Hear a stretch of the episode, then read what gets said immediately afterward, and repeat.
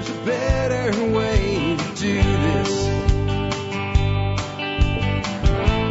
Let me show you a better way. You don't have to be another face in the crowd. Hi, folks. This is Jack Spirko with another edition of the Survival Podcast. As always, one man's view of the changing world, the changing times, and the things that we can all do to live a better life if times get tough, or even if they don't. Coming to you today with episode 641. It is Monday, April the 11th, and I am coming to you today from Arlington, Texas. Uh, but it will be one of the last shows with that. In fact, next week, for the very first time, you will hear me get on the air at some point. It'll be probably Tuesday or Wednesday, and you'll hear me say, Hi, this is Jack Spirko with another episode of the Survival Podcast, coming to you for the first time from Hot Springs, Arkansas. That move is almost over. We do have a lot of stuff to do yet, and a lot of it involves getting rid of excess crap I didn't even know we had.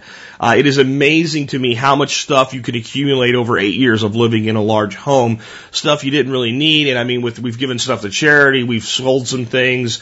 Uh, we're getting to a point now where we have some stuff left over. I don't think charity would want it.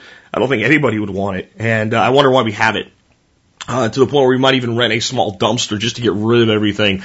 Um, but the good news is it's almost done. It's almost completely over. I'll be making a run up again next week, dragging the RV and parking it up there full time, uh, taking some more stuff with me and doing some shows from there. And Dorothy will probably join me later in the week. She'll be driving the former personal mobile studio, the uh, Jetta, and the uh, Jetta will permanently live in Hot Springs after next week. Isn't that cool?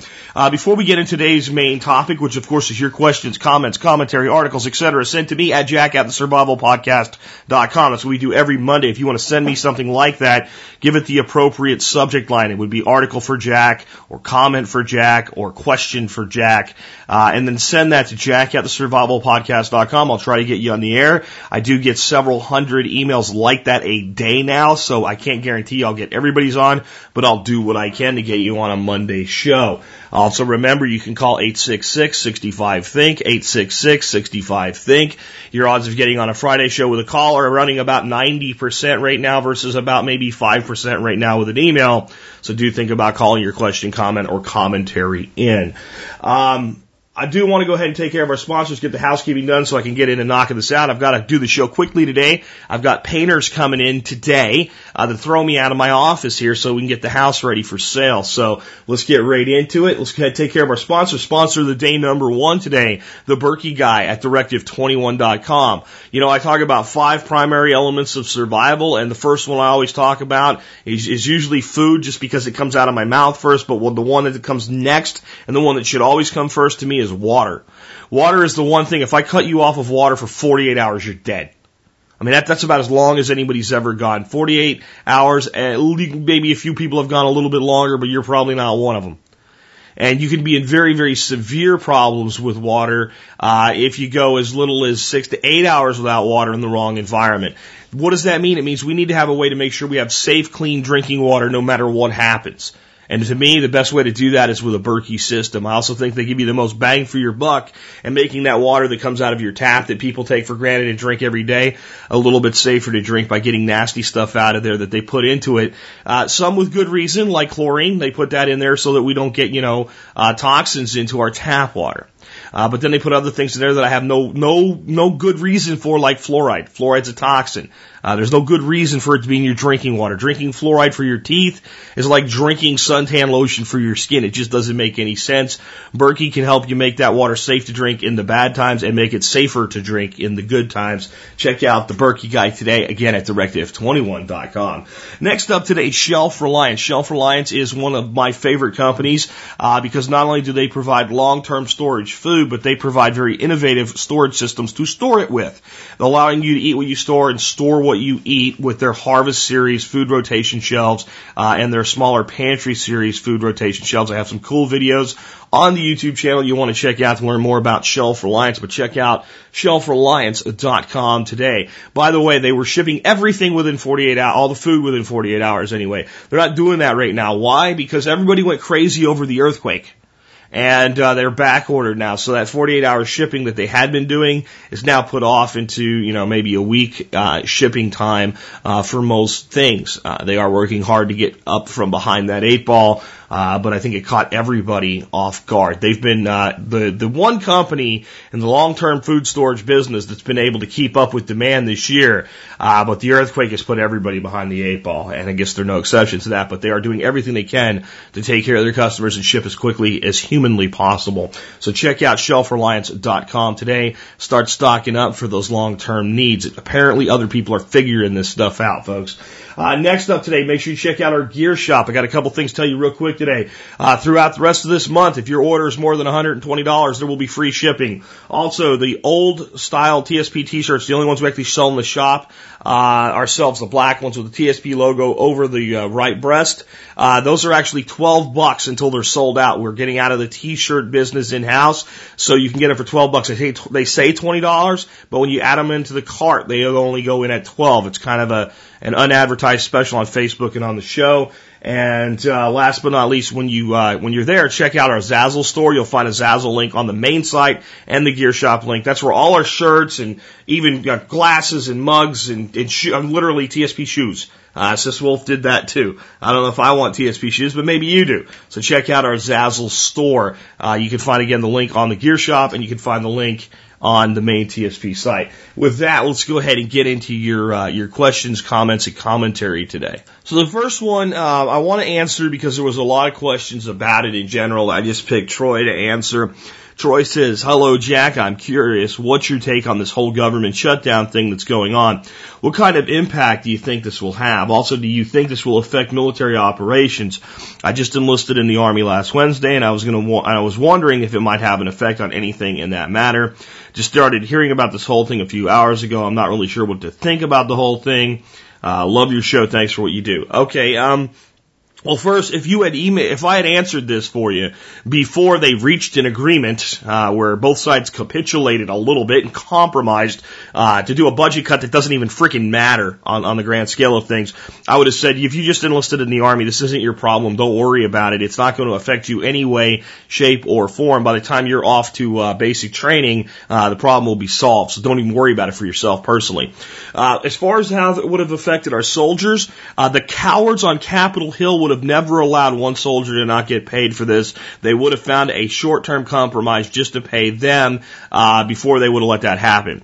Because whoever was seen as guilty would have been fried. Would have absolutely been fried by voters, especially in the Congress and the uh, one third of the Senate that's going to have to stand elections in the next election, and the ass clown in chief. Oh, I mean, President and Commander in Chief himself, uh, Barack Obama. Um, but this is this is more what I wanted to say. I listened all week while I was up there in Arkansas on my little 12 inch TV because we haven't taken our big one up there yet, and all we have are little rabbit ears, and we get like four channels, and all four channels are like local stations with local news. And I listened to sob story after frickin' sob story after frickin' sob story after frickin' sob story of who might not get a check because the government would be shut down. And here's why I sound so irritated about this, and and here's why even though at the end of today's show I'm going to play for you a comment by a veteran who was asking questions to a congressman who told him basically his comments were caustic, and I'm going to support that veteran. Even though I'm going to do that, here's what I'm going to say to you. Revolutions aren't painless. I am so ever loving sick of, oh my God, they might shut down the national parks. Some little freaking kid that went to Boy Scout camp won't be able to go look at the national monument as though he can't see it from the street. He has to walk up to the little rope around it to be able to see it fully. Oh my God, this little old lady might go a week without her social security check. Look, I understand, and on some level I sympathize, but do you people, does, and I know you guys do, but this is what I feel like saying to America right now. Do you people comprehend? Do you freaking understand on even the most, you know, tiny level that we are going into debt, debt every year to the excess of 1.7 trillion dollars of new debt. And these clowns are talking about cuts in the neighborhood of 30 to 60 billion dollars. That's less than 1% of the total budget, and it's less than 1.5% to 2% of the new debt just for this year. We've got to fix it. It's not going to be painless. Some people are gonna be pissed off and some people are not gonna get what they think is coming to them. And maybe you won't be able to tour the inner nose of Washington's face on Mount Rushmore. Not that you can actually do that, but do you get my point? And as far as the soldiers not getting paid, I think it would be atrocious of it if it happened because there is no reason for it, but it's not without precedent.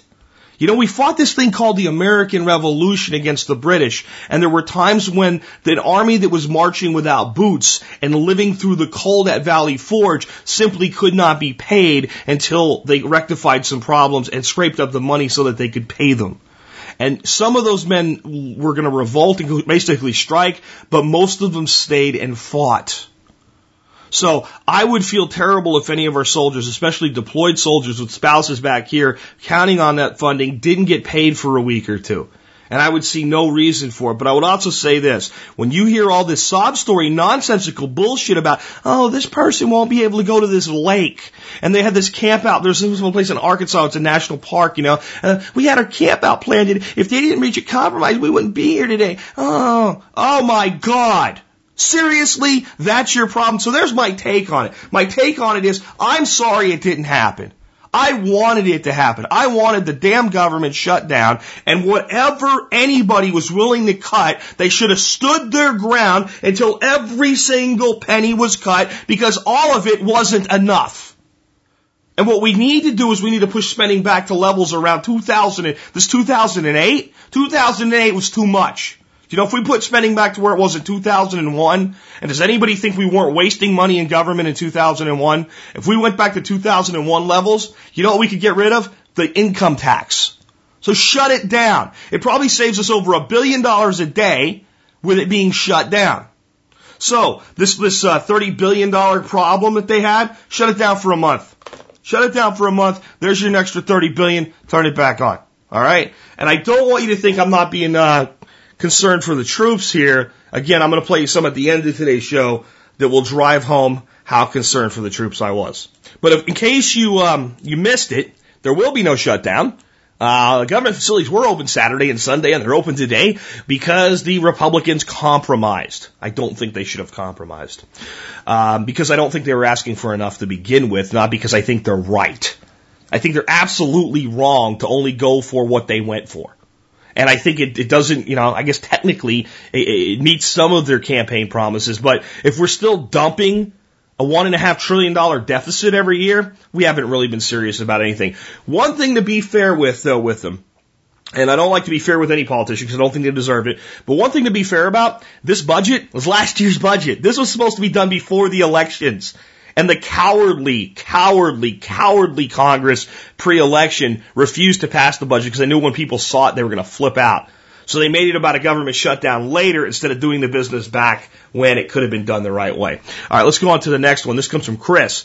Chris says uh, NDM1 was found in the bacteria that causes cholera and dysentery, lending weight to the, theory, the theory that it's not solely a hospital-acquired infection, but present in the environment. The research suggested that transfer of NDM1 between bacteria was the highest at 30 degrees Celsius or 86 degrees Fahrenheit, within a range of temperatures for New Delhi for seven months of the year.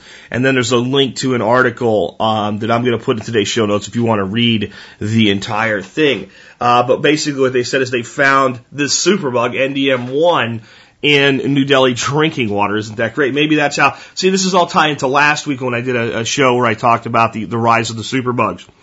And what I think it's important for people to understand is unlike MRSA, um, which is a highly resistant, basically staph infection, that is a specific, you know, pathogen that infects, you know, your skin or your blood or wherever you end up getting it. NDM1 is more of a, um, a little nightmare carrier thing that can attach itself to various pathogens, such as cholera or dysentery or MRSA itself. It's like a little added carrier. They can move from one disease to the next. And I had an e- uh, a comment or an email from somebody that works in a hospital and said, hey, you know, things like MRSA, most of, of us are walking around with it in our mouths and on our skin and on our bodies every day. It's only the sick and the elderly that get it. First of all, like, those are the people that go to hospitals. Right? So, so when you tell me something only kills sick people and old people, I'm like, that doesn't really make it a lot better. But my point with bringing that to you last week wasn't really that uh, MRSA or NDM1 or anything like that would be the specific thing that could go and cause a global pandemic. That these developments in diseases, including things like highly resistant forms of tuberculosis and other things that were mentioned in the Rise of the Superbugs article last week, were indicators that nature was on the march and our, our medicine was becoming less and less effective. So now we know that we have NDM1, which is, uh, which is a really net, basically, think about it, so you have a disease that's e- easily treated or reasonably easily treated or, you know, even with some difficulty, something we can consistently treat. And NDM1 is this little carrier that attaches itself to it causes it to mutate and makes it highly resistant to treatment, specifically antibiotics. So we take something like cholera and dysentery, which as long as we can keep the person hydrated, uh, treat their diarrhea, and treat the illness, we can pretty much save anybody, especially uh, people with cholera. The main reason people die of cholera in the third world is they dehydrate through diarrhea. So we, we actually know how to fix this and treat that illness. Now NDM1 comes along and it attaches itself and it makes the cholera harder to treat. That's stage one. What's stage four? I don't know. See, and that's my point. And this is why I believe that we need to be ready for pandemic to be the most probable, wide scale, global threat that we would ever face. And I'm not saying it's coming tomorrow. I'm not saying it's coming in your lifetime. I'm telling you honestly, because I, I tend to do this, I don't know when it's coming.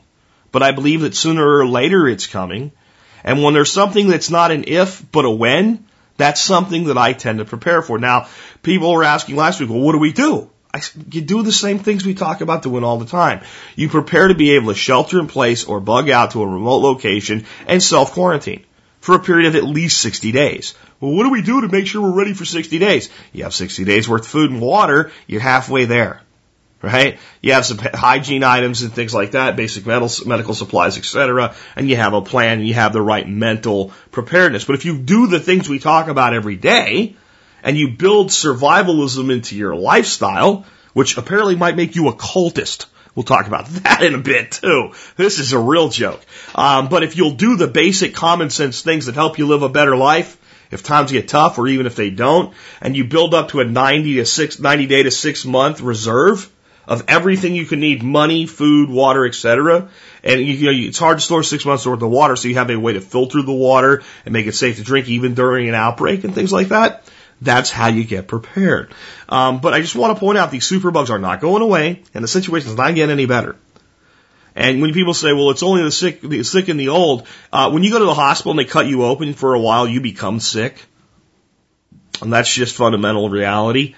And I think that the problem here, even if this things like uh, the MRSA, things like specific uh, carriers of NDM1 stay in the hospital systems, how many people that would get life-saving surgery are going to, you know, 10 years from now when the stuff is so rampant, decide I'd rather risk not having the surgery than having the surgery. It's going to completely change modern medicine. That was the point of last week's article. So check this one out today.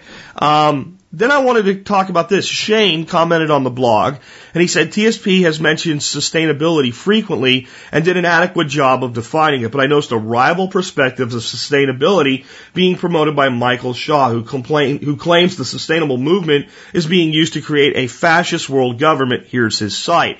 Um, he might be the source of some the knee-jerk hostility that Jack has apparently been dealing with at times. It might be good to address the difference between the Agenda 21 st- st- sustainability, see the link above, and the grassroots movement towards self-reliance that Spirko and TSP promote. Shane, you couldn't be more right. And I wanted, I, I wanted to cover this one today because of something that happened while we were up in Arkansas. One of our neighbors, and these are people I dearly love, folks. I am so happy that these people are becoming my, my true neighbors when we make this move complete this month. Um, but they are a little bit, a little bit too far to one extreme on, on a lot of the political issues. Uh, they're more of the people that the Republicans are right versus here's why the Democrats are wrong and here's why the Republicans are wrong as well. And here's how we could actually fix the problem. They gravitate to that right side religiously, politically, economically, the whole thing. Um, which I'm not putting them down, just saying, give you the perspective here. So we're having a talk about a lot of these different things and really, really polite talk about it. And she says to me, well, and this environmentalism, I don't believe in environmentalism. Maybe you do, but I don't. And I said, that's like saying you don't believe in food, or you don't believe in water, or you don't believe in trees. You know, or you, you know, uh, you, what do you mean you don't believe in it? And I, I didn't really phrase it that way. It was a little softer because I knew what she meant. What she meant is I don't believe in the global warming theorist that says that CO2 is warming up the planet. And what I said is, okay, well, we can say, and we can debate that, and I actually agree with her on that. As you guys know, I'm not part of the global warming cult. Um, I believe planet gets warmer, it gets colder. It has very little to do with CO2. It has a hell of a lot more to do with the sun. And if you want greenhouse gases, water vapor and methane do a hell of a lot more than CO2 is capable. Let's, let's leave that go. But what I said to her is, we can agree that when we blow the entire top of a mountain off to do mountaintop removal mining for coal, and that dumps massive amounts of sulfuric acid into the surrounding groundwater and destroys trout streams that families have been fishing for over, you know, back to the Native Americans thousands of years, and it actually ruins the, the, the water completely and kills everything in it, that that's pollution. So environmentalism means that we would oppose doing something stupid like that. Or, you know, the way we do farming where we completely deplete our soils to nothingness. That would be environmentalism. Then there's environmentalism run amok and used by government. I explained the whole cap and tax trade scheme to this person so that she would understand that I'm not part of the cult and she would understand how bad it really is, but trying to explain the difference. So this Michael Shaw fellow, I haven't had time uh, with everything I've been doing lately to visit his site or, or see what he's up to or anything, but I imagine that I would read uh, 90% of it or more and go, uh huh, yeah, that's right. And I'm sure there's at least 10 to 15% of it that's, woo, New World Order out there um, stuff. Not that I don't believe in a New World Order type movement, but the you know the problem. There's I'm guessing, and if I'm doing the man a disservice, I apologize in advance. But I'm guessing there's something about exterminating human beings on this side as well. Um, which may be the indirect result of some of these the stupid stuff these guys want to do. Uh, but lining us up on, you know, the yellow line and the blue line, and you're either going to prison or an incinerator. You, you, you guys are freaking nuts, the ones that believe that. But he's probably right about the core issue that environmentalism and sustainability is being used by government to implement new taxes and regulations. That is absolutely not what I mean when I say sustainability, environmentalism, and green movement. When I say sustainability, and I mean, I'm working with a group of people as an unpaid consultant because I believe in what they're doing that are part of a thing called Project Eden which is designed to turn landfills in cities from places of pollution to sources of gas that we can burn for energy. All right. So I believe in environmentalism and sustainability on a huge level. Now, sustainability, I believe that sustainability starts for me, not for me helping someone else, for me to be sustainable for myself. And if we want to teach, see, but this is where government just parts ways with people like me. You want sustainability, then I say grow your own food on some level. Not because you're worried that somebody had to put asparagus in a truck and ship it from Pennsylvania to you in Colorado. Not because somebody had to put lettuce on a plane and send it to you in Argentina and you're worried about whatever energy was expended to get it there, but because it's better for you to get your asparagus and your lettuce out of your backyard. It's better for you economically. It's better for you as far as your health. It's better for you emotionally. It's better for you spiritually. And it's better for you if the system fails. So since it's better for you on at least six key points, you should be sustainable for yourself. And if we all did that, the big wig environmentalists, the ones that actually believe their own BS, would get the clean planet they're looking for. See, their marketing's wrong. They're marketing on solar. Oh, we're worried about polar bears and global warming. Put a solar panel on your house. No, how about you figure out how to make the panel as efficient and inexpensively as possible and market the hell out of the fact that it'll cut your electric bill. And that your, your power will still work if the grid goes down. And how about every single thing that really is green, not fake green, but real green, we market the benefit to the consumer like everything else we sell. And if we do that and we market sustainability as independence and liberty, maybe we could get somewhere with it. But the powers that be don't want that. So Michael Shaw and I probably agree more than we disagree. But when we take the entire movement and throw it under the bus, we're just not making any sense. Here's my thoughts on that. Let's keep going. Okay, what you're about to hear, and again, this was sent to me by a gentleman named Mark, is uh, candidate for Ass Clown of the Week, and let's just say candidate nothing. This is uh, this is this is Ass Clown of the Week. This is Christina Romer. It's part of an interview that she did on the Daily Ticker. I want you to listen to this interview for a bit, and I'll come back with my thoughts on how moronic this individual actually is. That's out there happening, to the American families. What is it that the government can do more that it's not already doing to help people? Uh, I think that's the the number one question that we should be talking about. You know, we saw the employment report last Friday that still 8.8 percent of American uh, of the American labor force is unemployed.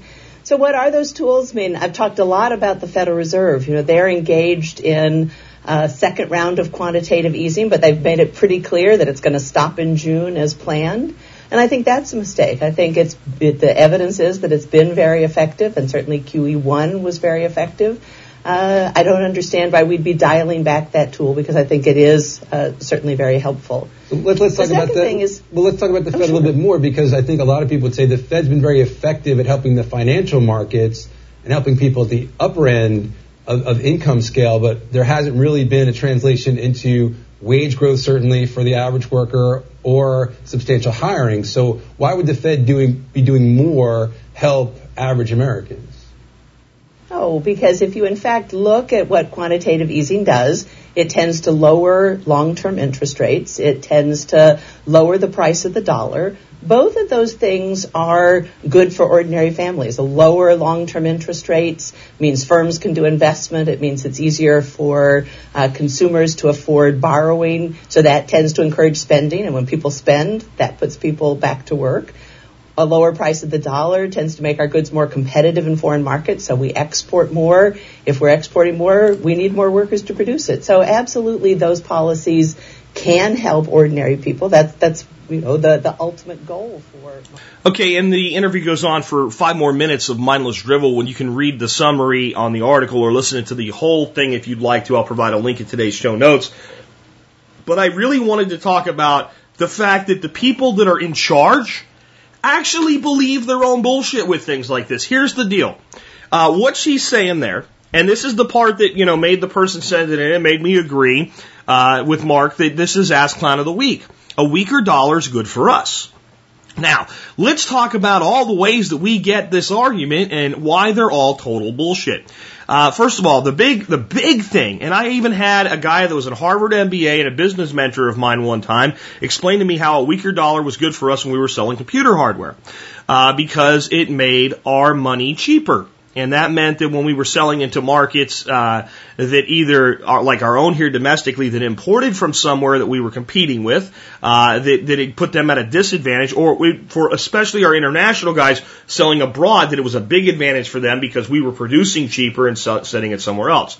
Here's the problem with that theory.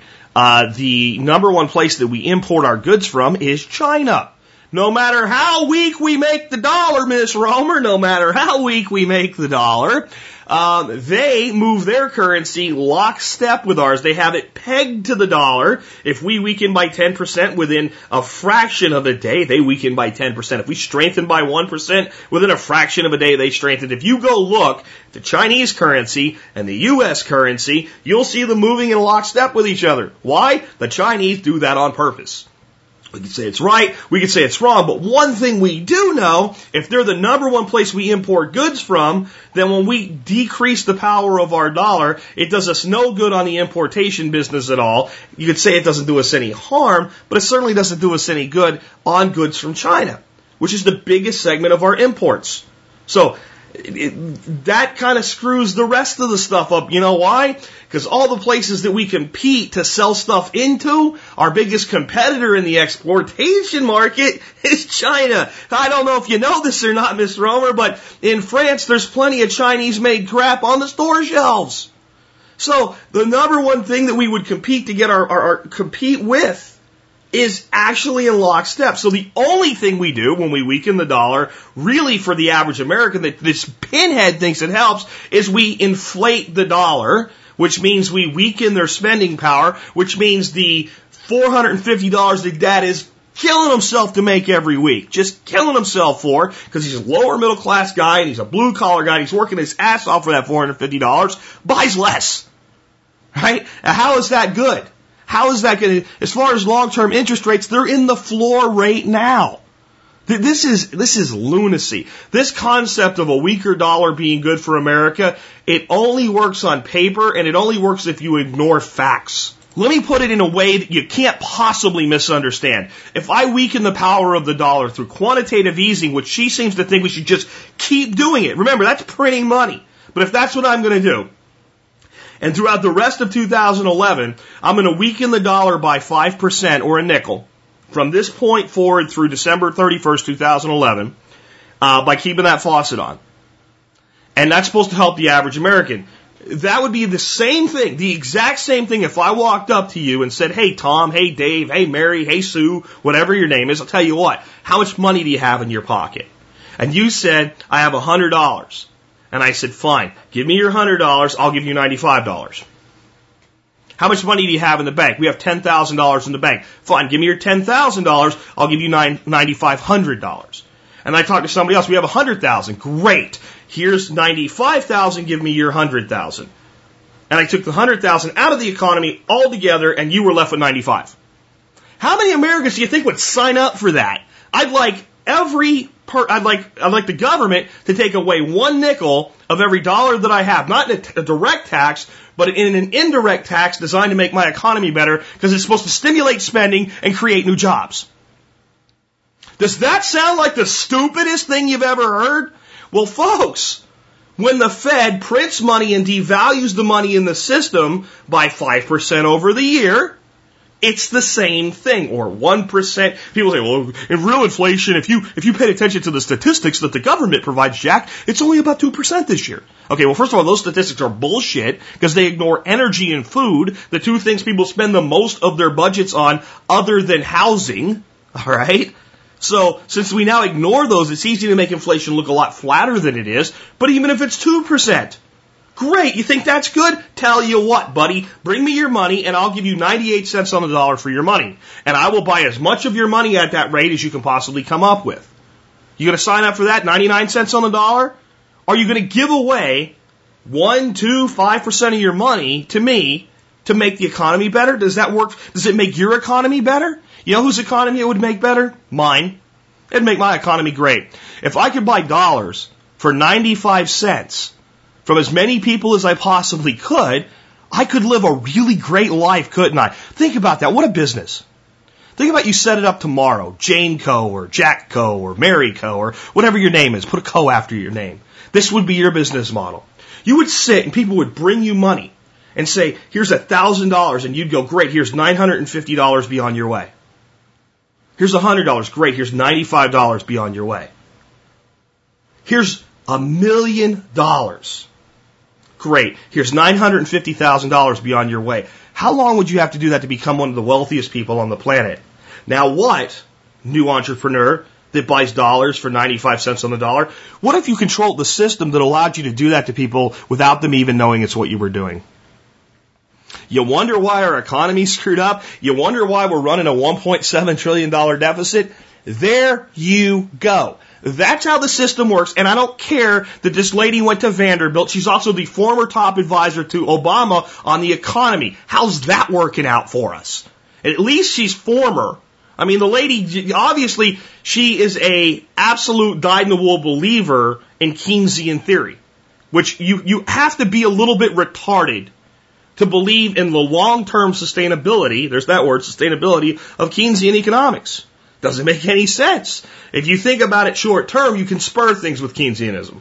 It will work. If I give a drunk person a credit card that was a bum laying on the street, a $20,000 Amex gold card, and say, here you go, buddy, do what you like with it, go on, uh, he'll look really good in a couple days if he doesn't kill himself from drinking too much. But he'll probably have a nice place to live. He'll have a new suit of clothes on. He'll have taken a bath. He'll shave. He'll look good. He'll go from drinking gutter wine like Mad Dog 2020 in the streets to drinking martinis in a bar. But sooner or later, somebody has to pay the bill. And the people that are taking the money, they ain't never going to pay the bill. You're going to pay the bill with your 95 out of $100 left over. And she thinks this is good for the economy as a whole and for the nation as a whole. Uh, the entire concept of weakening our money, making us better at, at selling exports, is just plain stupid. Yes, there are places where it's true. Okay? Right now, if I'm selling something to the UK, especially a non-tangible that I don't have to ship, uh, yeah, it's an easy sell. Because their pound is so much stronger than our dollar. But that is not a, that is not going to be enough to change, radically change the American economy. If we're going to radically change the American economy, the way to do that is to be sustainable for ourselves in our own nation and make more of what we use here and import the things that are below uh, the, the, the, the, common sense reason to make here. I don't care that we import knickknacks and, and doodads from China as long as they're quality knickknacks and doodads. But the main drivers of our economy, we should be building them here. Not to punish the Chinese. Not because the Chinese are evil, but because we're freaking America. We can do it. You know, we don't have Chinese people coming over to build our houses. I guess we have illegal immigrants doing that now. You know? But at least we, we build them here. We don't import our houses.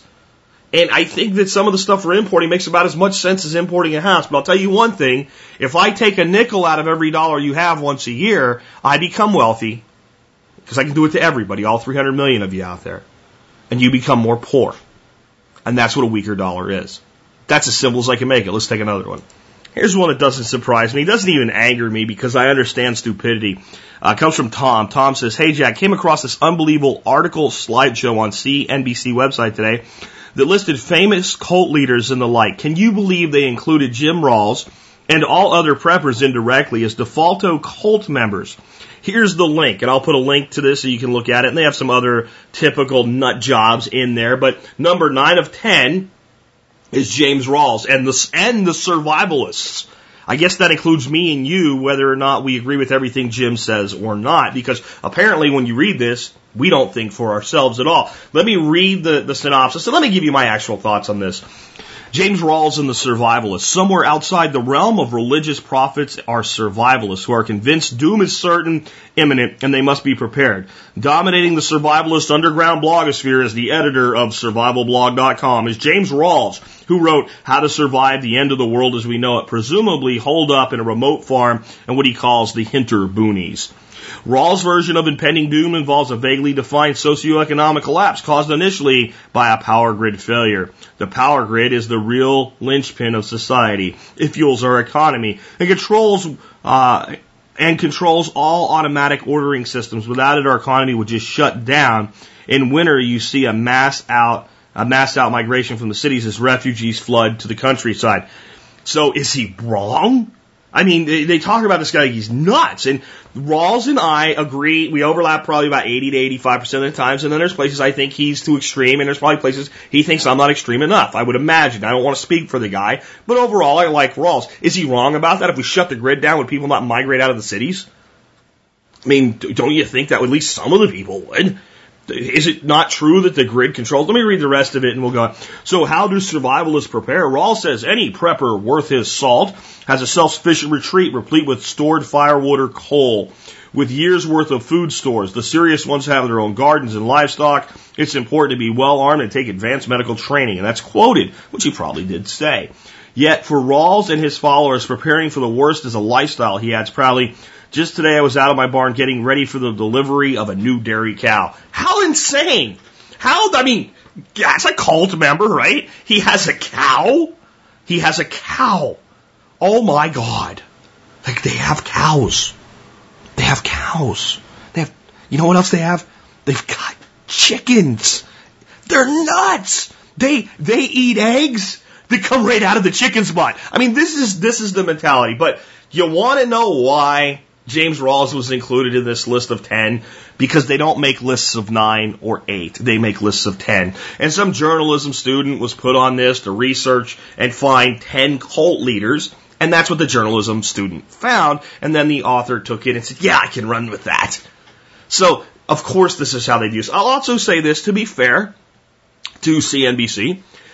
If you are a normal person as society defines normal, which I see as extremely abnormal, you know, because you live in debt, you think that's a good thing. You believe people like the last idiot that we just had on that says a weaker dollar is good for America. You don't understand money. You don't understand government. You don't understand the Constitution. You're a typical average person, just like most of us were maybe not so long ago just walking through life and working for a living and putting money in the 401k and believing in the dream and you come across a guy like Rawles, who even for me is a bit out there on a few things and maybe overemphasizes on some levels the tactical militant components, but the guy is a former Army intelligence officer, what do you expect, who's also very strong in his faith, so strong that even I go once in a while, hey, pull back on that a little bit and, and, you know, don't make people feel like if they don't believe what you believe, that they're not as good as you are because I don't believe that's the way that it works. I believe what I believe, you believe what you believe, and hopefully we'll all get somewhere good together if we believe in core principles of our nation. So if you're looking at him that way, he looks kind of nuts. You know why? Because I look nuts and he looks more nuts than me. Now, you and I can look and go, James is just an American living within his rights with certain opinions, not all of which I agree with, but that's how most people are. We don't agree with everything everybody has to say. But the reality is, we're not going to be understood by people that do not wish to understand us. And, and that's just okay. And I'm not real upset about this. I'm not real surprised by this. Um, but I do find it ironic that believing in things like being prepared for disasters, uh, having a cow that you would have as a dairy cow that you would get your own food from, uh, to actually live the way that everybody lived 100 years ago is now considered to be part of a cult. And this is why I don't trust the media. And this is why I don't give a lot of interviews to mainstream media. That's the dogs that are upset because the painters are just now getting here. Let me rock on though. Um, this is, uh, this is a, one from Brent. Brent says, can you use wall mounted LCD mounts to mount solar panels? Long. I have 1500 watts of solar panels up here in Prince Edward Island and I'm out of room on my shed. So I thought, hey, why not buy one of those LCD wall mounts and mount a solar panel to it? Hey, they tilt, hold about 30 pounds, and it's cheaper than most of the mounts they sell on the web at $500. I could spray paint them to prevent rusting. A novel idea, I'd say. Uh, Brent, I think the only way you're going to know is to try it. Um, I wouldn't do a major installation with them because here's the thing.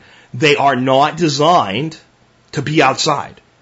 And most of them are painted, and they're painted with kind of this really shiny paint. So if, if you wanted to ask me kind of how to do this right, um, I would say either sandblast them and paint them with a with a more uh, rugged outdoor style flat paint that's designed to, to hold up, or just stick them out there and see what happens. And if the paint starts to fall off them, keep repainting them, and they, they'll probably do just fine. But I think the only way we're going to find that out is for you to try it. The low, as long as the load bearing's right, and uh, you can figure out how to get them to mount onto there. That you know that there's a because they're designed to fit standard dimensions of a TV set. But I'm sure you could rig something up to do that. I don't see why it couldn't be done. And because they do tilt and sway and have swing arms and stuff, they could be manually uh, set to track sun at key parts of the day. So uh, give it a shot. I wouldn't I wouldn't say that it's anything um, anything out of the question. Uh, the next one comes from Dennis, and Dennis was actually just requesting the Safecastle Discount Club for the MSB. But in his uh, his his uh, signature was a quote that I wanted to read to you today. And after I read it to you, I want to tell you who said it because I think it might surprise a lot of people, uh, especially a lot of people maybe on the the left and a lot of people on the very far right. Uh, but let me just read it to you. By calling attention to a well regulated militia, the security of the nation, and the right of each citizen to keep and bear arms, our founding fathers recognized the essentially civilian nature of our economy.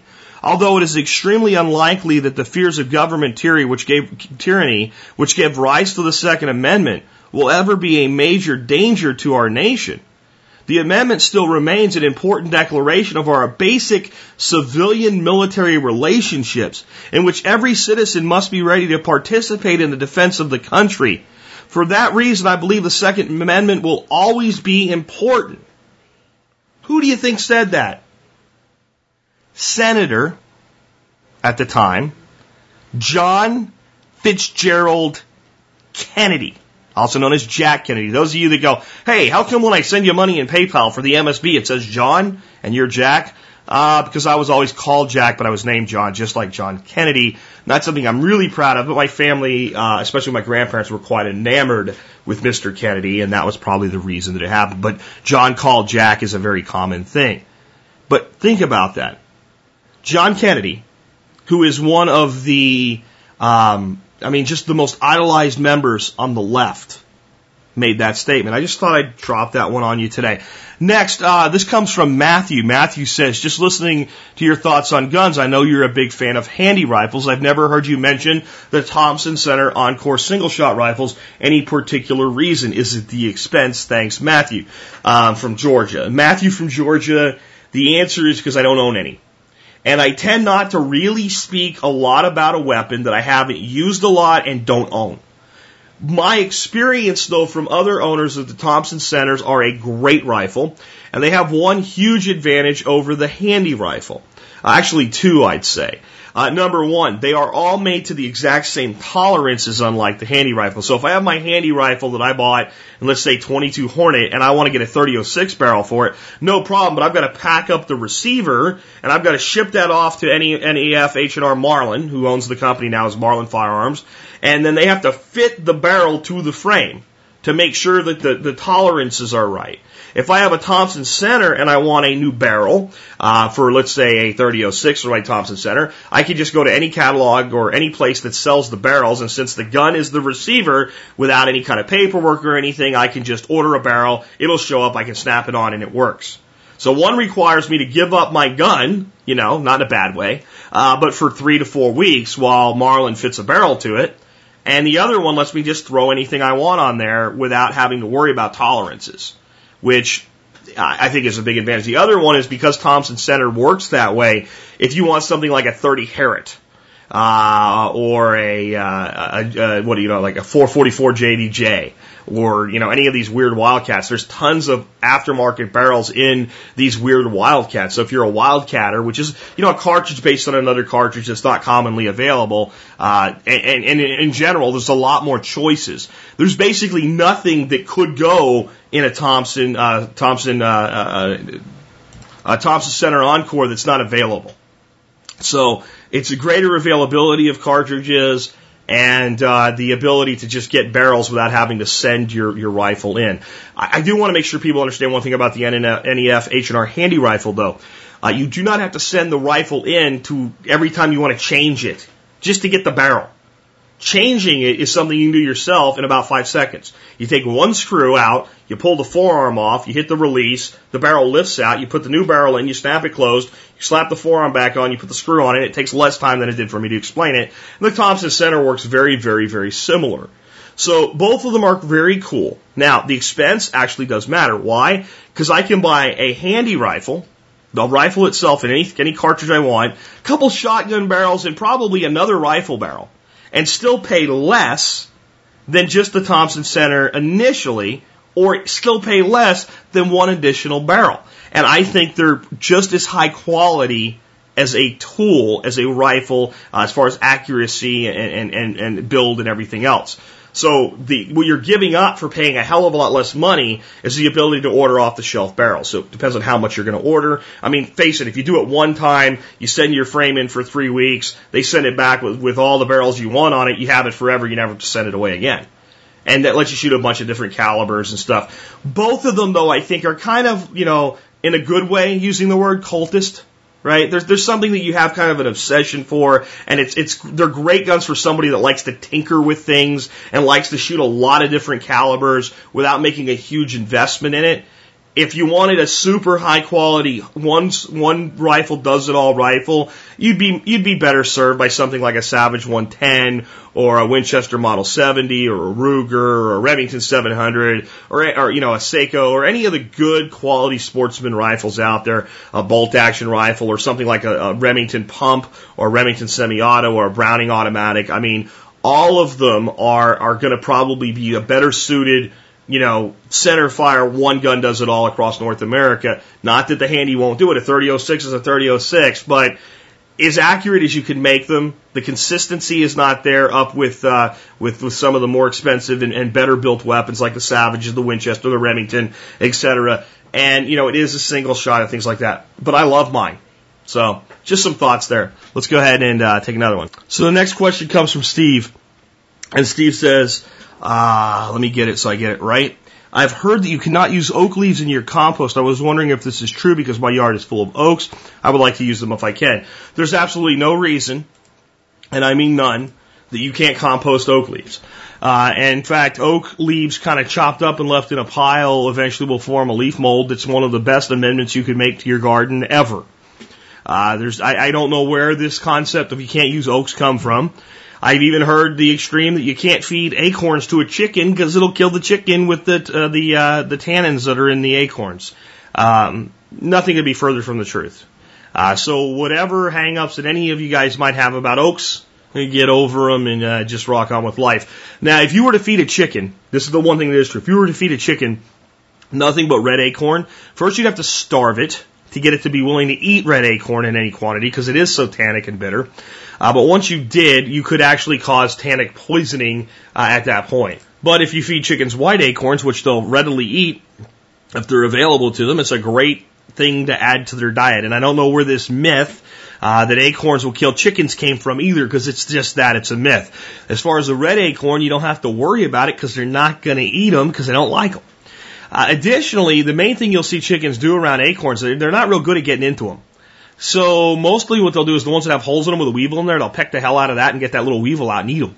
That's another great source of protein for them. But during the Great Depression, uh, farmers fed their chicken flocks as much as 50% of their diet from acorn, and they did quite well. Uh, some of the most expensive ham in the world, uh, uh, ham, Ibérico, uh, from Spain. Are these these black hogs, and uh, uh, the one that's uh, the most expensive is the uh, Jamón Ibérico de Bellota, and the de Bellota are uh, actually uh, fed on acorns exclusively and fattened on acorns, and it's the most delicious ham on the planet. Um, so acorns, oaks, good for livestock, good for the garden, good for compost rock on with that. Again, I, I don't really know where the myth came from, other than um, if you were to feed anything too much of a tannin, uh, it can become dangerous. And, but it would take an awful lot, and it have to be almost exclusive. And again, to get something to eat that, you'd have to. Uh, uh, to the, the exclusion of everything else, you would have to like take everything else away and literally starve them onto it. Uh, let's go take uh, this one more. I want you guys to hear this. This is uh, this is infuriating. It's really not that bad until one little thing gets injected by this congressional ass clown. Uh, so let me play this for you now. This is a, uh, a 27 year veteran at a uh, town hall style meeting with his uh, his congressman. Agency and you with sir? What do I'm you- a 27 year veteran, disabled veteran. And on behalf of all the active duty deployed troops, let me ask the first question, and that is, why are you here tonight and not in Congress trying to figure out how to stop this from happening? Because I don't understand the only thing that you've talked about tonight is the eventuality of it happening. When I I recorded the C-SPAN and watched that, both sides of the aisle sat there in Congress and all they talked about is whose fault was it? It's your fault, it's your fault, this is why we can't do this. Both sides drew the troops up and saying how they support them and everything like that. And yet here we are in the 11th hour, okay, and the troops are not going to get paid. They're, they're only going to get paid for through the 8th, okay? And there are troops that are barely making enough money who have their spouses deployed, and that's going to cause an extreme hardship. So I don't understand why every person in Congress is not in Congress tonight. I don't understand how you can stand up there and try to justify that this thing may actually go longer because Congress is on vacation. That is absurd. And there are ways for the Congress to be called into emergency session by the President. So if that's not used, that is totally unsatisfactory. But I don't understand why the entire Congress is not there. And you said you're ready to work this weekend. Did you work last weekend? Where was Congress last weekend?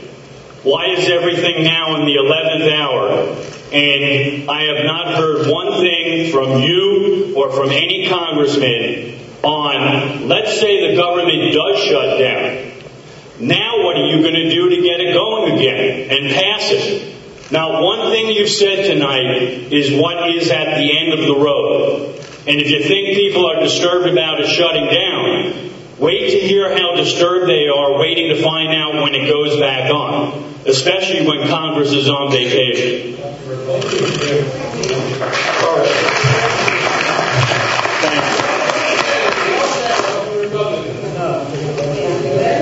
All right, uh, I will respond, and uh, if uh, if you served your country uh, in the military for 27 years, I thank you for that service, sir. Uh, the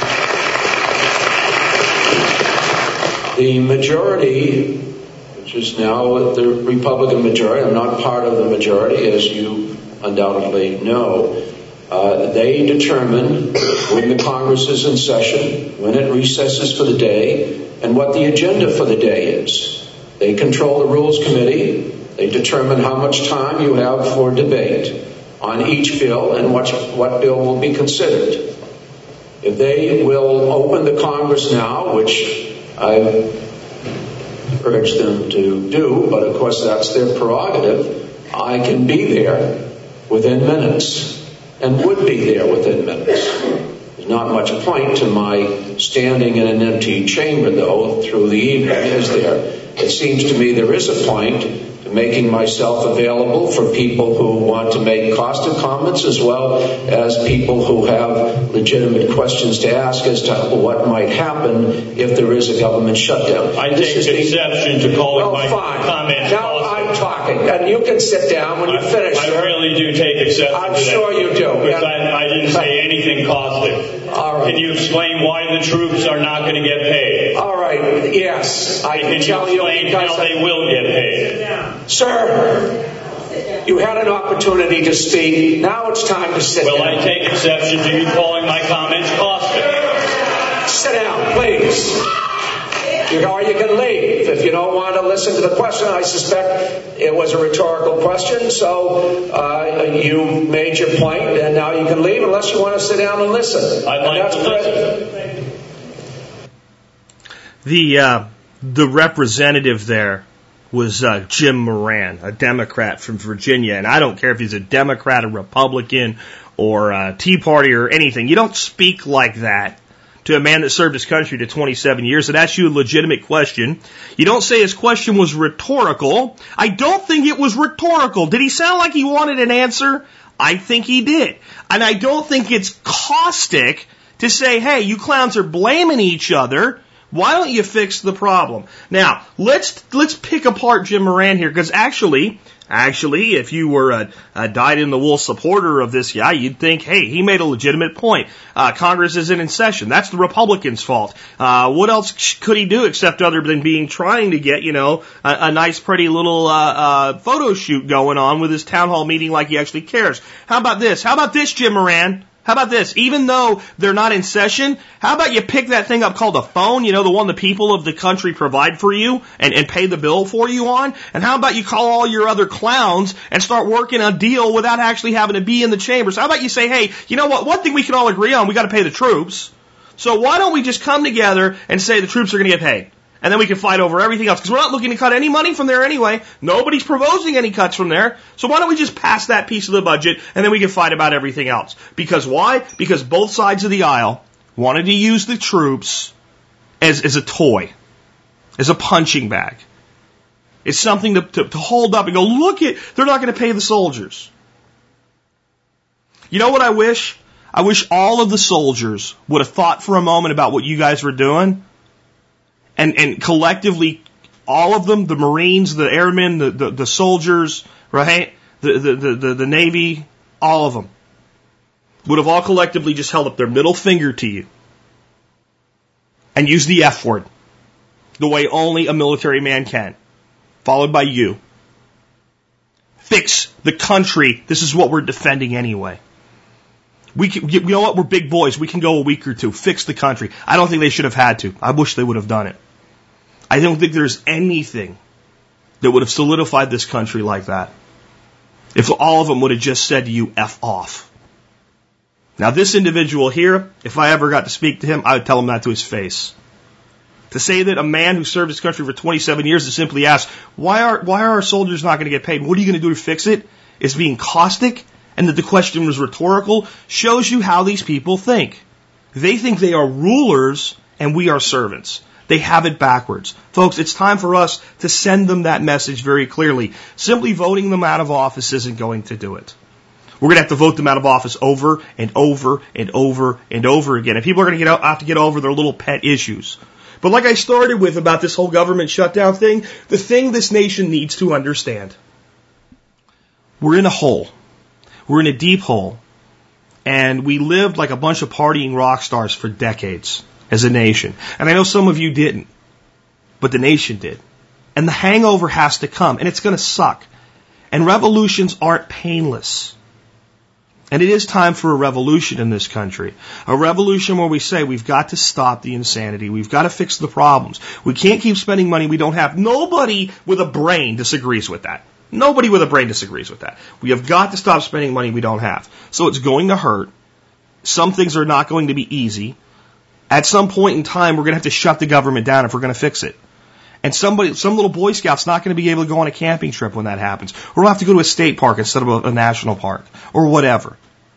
And if that's the biggest sacrifice we have to make, come on. Let's be adults. Let's be grown-ups. Let's pull our pants up and tighten our belts and say, hey, you know what? We messed it up. We're going to fix it. And in some, some ways it's going to hurt. But not paying our troops, if these clowns, either side, wanted to fix it, they would have come to the table with a very simple provision pay the soldiers. Not what the Republicans did, pay the soldiers, but we're going to cut Planned Parenthood. I don't care about Planned Parenthood. I don't care.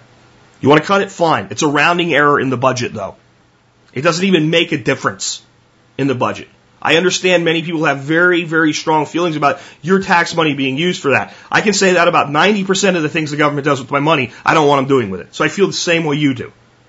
But if you really care about the troops, and you're not just saber rattling and trying to make a dog and pony show for everybody, then the two sides come together and go, this is one thing we absolutely agree on. You leave all your other crap about it, you fight about that somewhere else, shut the damn government down, and pay the people that are deployed overseas.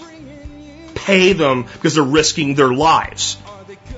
And it's absolutely sinful that we can do it and that we wouldn't do it. But I also told you it was never going to happen because neither side had the stomach for it. Neither side was willing to risk who was going to get the blame. And the cowards capitulated on both sides, just like I said they would, and neither one asked for enough. What does that mean? That means that you have to live your life sustainably. That means that you have to live your life in liberty. That means that you have to do all the things we talk about doing every day right here because they're not ready to do it for you yet. And you know why they're not ready to do it for you yet? Even though you're willing to stand up and say, I can make it, close it down if we have to. Let's fix it. Let's go through the pain. Let's make it what it used to be. Let's rebuild this country. Most of your fellow citizens aren't ready yet. When they're ready, that's when the government will act. Right now, it's not the government defying the people, as hard as it may be for you to believe because you're awake and aware. It's government following the will of the majority of the people who are still asleep. While they slumber, you be awake, you build your life. And with that, this has been Jack Spirko with another edition of the Survival Podcast, helping you figure out how to live that better life if times get tough, or even if they don't. It's in our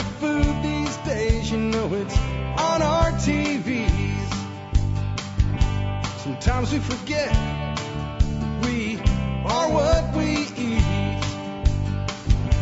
I don't know the answer. It's like there's nothing I can do. It's the price we pay, I guess, when we follow all the rules. There's a better way to do this. Let me show you a better way.